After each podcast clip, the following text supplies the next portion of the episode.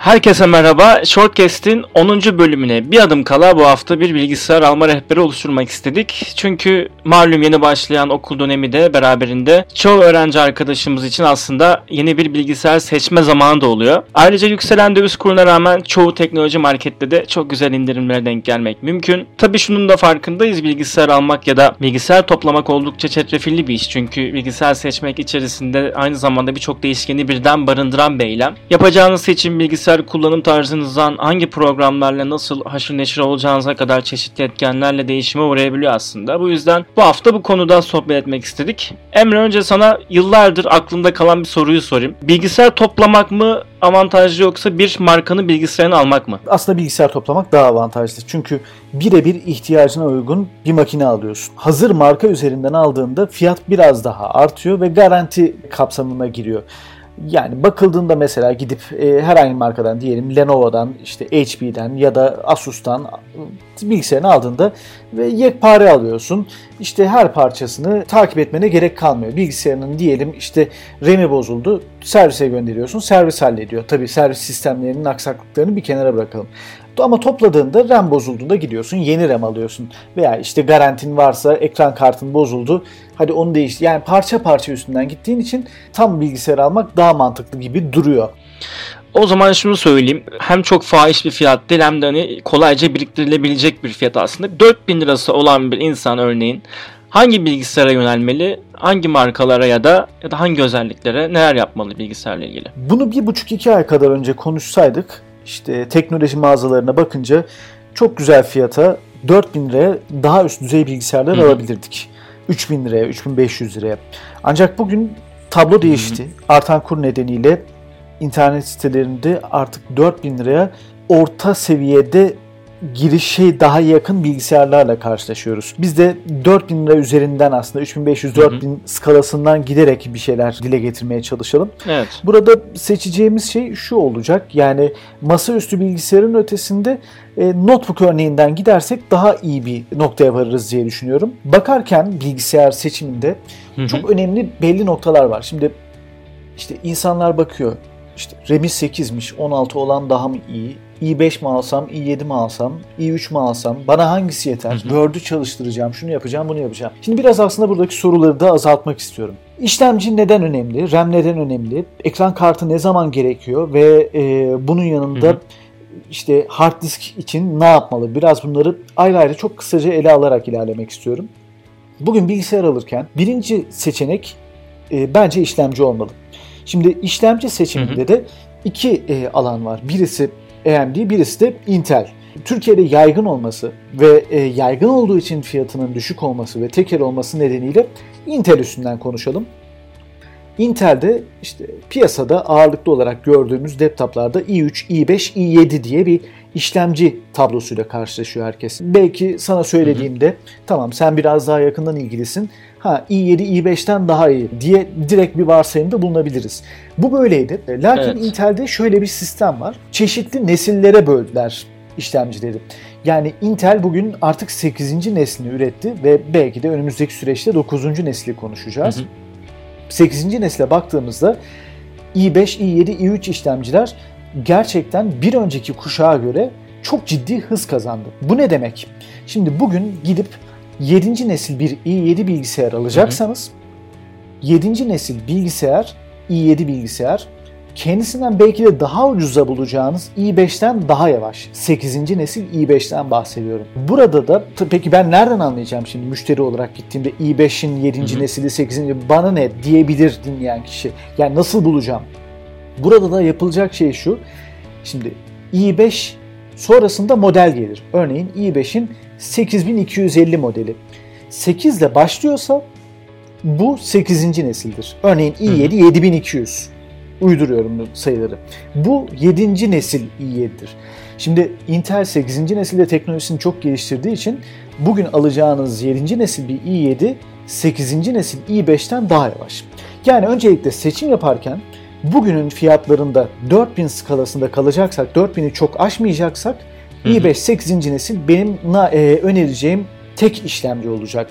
Tabi Celeron'lar, i3'ler e, diye sorulabilir. Bunların hepsi ayrı tartışma konusu. Her modele şu anda direkt olarak inmek ciddi zaman kaybı olur. Biz bir aslında çerçeve oturtmaya çalışalım. Bunu daha sonra işte talep gelirse detaylı olarak konuşuruz. Öncelikle ne dedik? i5 8. nesil işlemci almak önemli. Peki bunun yanında Hı. RAM önemli mi? E şimdi i5 8. neslini aldıktan sonra RAM'i e, tamam 4 belki az gelebilir göze. 8 de olur, 16 da olur, 4 de olur. Yani olmazsa olmaz olarak Artık hani ama 8 hani böyle başlangıç oldu artık. Hani 8 mutlaka olmalı en az. Tabii yani. Gibi. E, bugün bir işte sen sürekli grafik işlemcilerle çalışıyorsun. Photoshop'la çalışıyorsun. Hele ki senin gibiler için 8 bile az. Tabii ya benim bilgisayarım 32 GB çalıştığım RAM. Evet yani e, ki o bile sana ileride yetmeyecek. Evet. Buradaki anahtar nokta şu. i5 8. nesilde çıtayı o kadar yükseltti ki hadi 4 bile tolere edilebilir diyoruz. Şimdi bir de şunu belirteyim. Neden 4 bile tolere edilir diyorum. Bilgisayarı açarsın, bir bilgisayarcıya götürürsün bilmiyorsan da 4 GB RAM'i bir yıl sonra 100 lira verip 200 lira verip uyduruyorum tamamen 8'e çıkarabilirsin. Ama işlemciyi değiştirmek ayrı bir denklem. Yani o başka bir şey. O yüzden değişmeyecek tek şey belki de işlemci burada. Bunu unutmamak lazım. Yani RAM evet 8 olursa daha iyi, 16 olursa çok daha iyi ama bunlar maliyet getiriyor. Fiyatı düşürmek için 4 ile 8 arasında dolaşabiliriz. Bunun dışında önereceğim üçüncü nokta hard disk. Artık hard disklerde işte mesela diyeceksin ki ya ben 2 TB hard disk alacağım. Fiyatlar daha uygun. Hayır diyorum. Benim önerim şu. 2 TB, 1 TB hard disk alacağınıza 128 veya 256 GB SSD hard disk. SSD. Evet. Hı hı. Çünkü veri transfer hızı inanılmaz değişiyor. Ben mesela i7 3. nesil işlemciye sahip MacBook Pro kullanıyorum. Geçen sene hı hı. bilgisayar inanılmaz yavaşlamıştı. Mesela Word açacağım. İşte e, Apple'da işletim sisteminde bir yuvarlak sembol vardır. Hı hı. Tıklıyorum. E, o dönmeye başlıyor. Word sembolü zıplıyor, zıplıyor, zıplıyor. Durmadan zıplıyor ama. O, hı hı. 20 saniye, 30 saniye sonra açılıyor. Ne yapayım dedim. İşlemcim i7 tek çözüm SSD almak geldi aklıma. SSD aldım ve o veri transfer hızında şu anda bir, hala o bilgisayarı aşırı hızlı kullanıyorum. Yani o zaman SSD e, burada sadece veri transferin değil aynı zamanda bilgisayar içinde beyni içinde bayağı bir hızlandırıcı etken. Tabii şöyle düşün e, daha geniş bir alan yaratıyorsun bilgisayara. Yani benim çalışmalarımı bak işlemcim yüksek diyorsun. Hı hı. Bak hard disk hızım çok hızlı. Yani işlemciden çıkan o hız hard diskteki hızla birleşiyor. RAM de üstüne bunun aslında biraz sos oluyor. Öyle diyebiliriz. Evet. Ee, tabii bu fiyat aralığında ekran kartı ne olursa zaten i5 ile standart gelen ekran kartı işini görecektir kullanıcıların.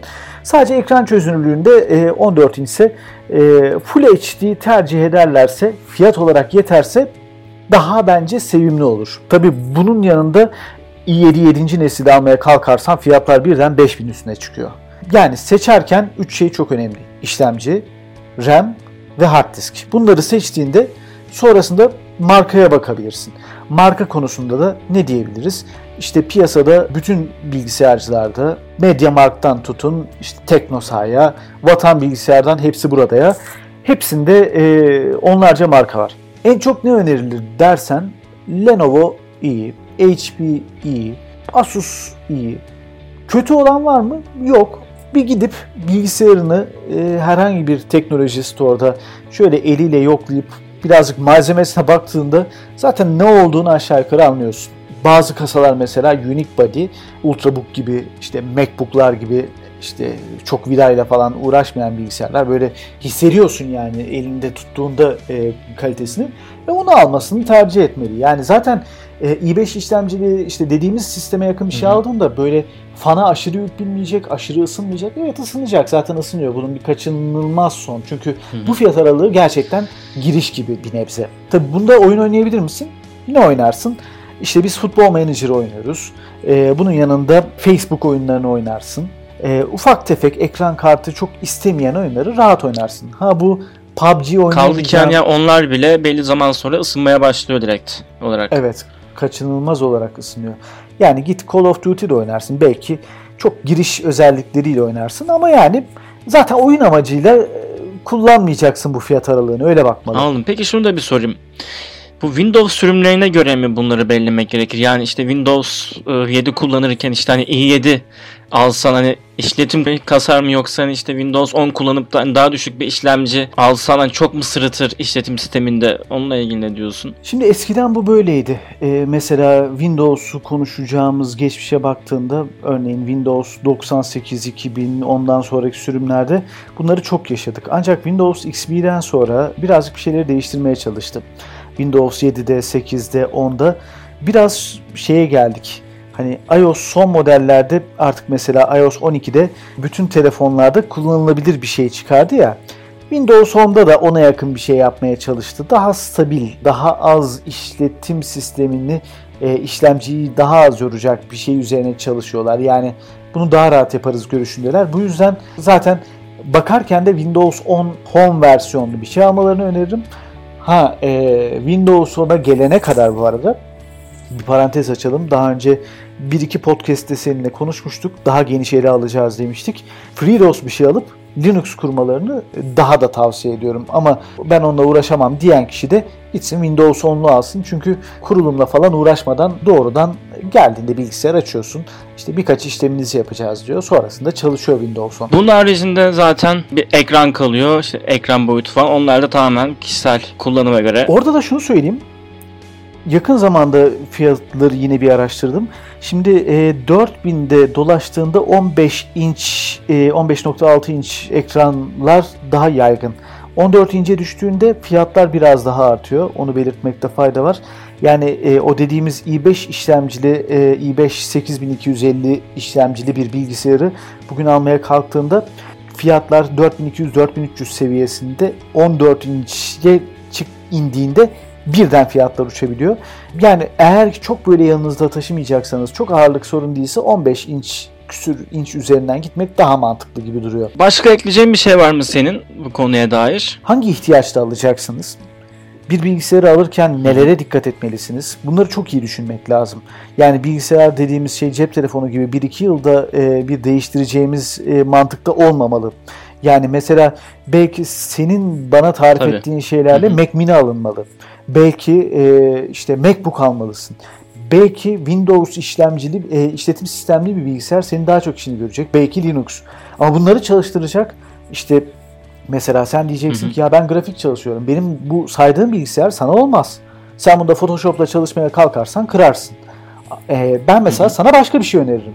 Ama biz biraz burada şunu yapmaya çalıştık işte üniversitede okuyor veya işte e, iş yerine gidiyor geliyor evinde Word'ünü çalıştıracak, internette gezecek, sosyal medyasını kullanacak, arada filmini izleyecek, dizisini izleyecek, müzik dinleyecek. Bu amaçlarla bir bilgisayar kurduk.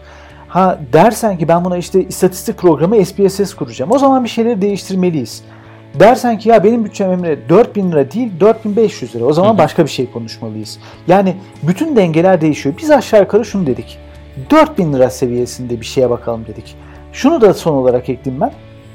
4000 lira seviyesinde dediğimiz şeye e, mesela benim üst limitim 4000 lira değil mi? İnternet sitelerinde girdiğimde üst fiyatı 4100-4200 lira seviyesine çekmemde fayda var. Çünkü bazen e, internet sitelerinde çok ciddi indirimler oluyor ve o indirimleri yakalamak için de üst sınırları biraz esnek bırakmakta fayda var. Çünkü hı hı. 4099 liraya öyle bir bilgisayar oluyor ki aklın duruyor. Ha bunun sonu yok ama 100-200 lira marj bırakmakta da fayda var. Evet o zaman bir şunu da duyuralım e, yavaş yavaş. Yakın zamanda biz de kendi web sitemiz aracılığıyla bununla ilgili bir rehberlik hizmeti verme gibi bir proje var kafamızda. Onunla ilgili biz de zaten konuşmalar yapıyoruz seninle bu aralar. Tabii şimdi yani bilgisayar almak zor, telefon almak zor, çok kriter. Qualcomm 845 Snapdragon ne işime yarayacak benim? Mesela başka bir işletim işlemci mi almalıyım telefonuma? 8 GB RAM olmalı mı? Yok işte bilgisayar nasıl almalıyım? E, bu tip sorular e, hep e, karşılaştığımız sorular. Üzerine biraz düşünüp tartışmak gerekiyor galiba. Yani gerçekten çok ciddi talep var bu konuda ve e, yani herkesin ihtiyacı değişiyor. Hı hı. Diyorum ya senle oturalım sen benden farklı bir şey isteyeceksin. Ben senden farklı bir şey. Başka birisini getirelim. Üçüncü kişi daha farklı bir e, bilgi isteyecek. Yani bu yüzden her denklem değişiyor. Tabii. Neye ihtiyacım var onu çok iyi belirlemek lazım. Evet Bu hafta bu kadarlık diyelim. Umarız yardım edebilme imkanımız olmuştur size. Umarım kafanızdaki sorulara cevap bulabilmişsinizdir. Bizleri shortmac.org'dan, Facebook adresimizden, Twitter'dan takip etmeniz mümkün. Aynı zamanda yine podcastlerimizle içerisinde bulunduğumuz oluşum Medyapod'u da aynı mecralardan takip etmeniz mümkün. Spotify'dayız, iTunes'tayız. Aklınıza gelebilecek her podcast mecrasındayız. Bizi takip etmeye devam edin. Haftaya 10. yayınımız var. 10. yayına özel kutlama yapacağız diyelim. 10. evet yani 10 bölüm olmuş bu arada çok güzel. Ee, yani umarım bundan önceki bölümlerde de keyif vermişizdir size. Şimdilik hoşçakalın. Hoşçakalın.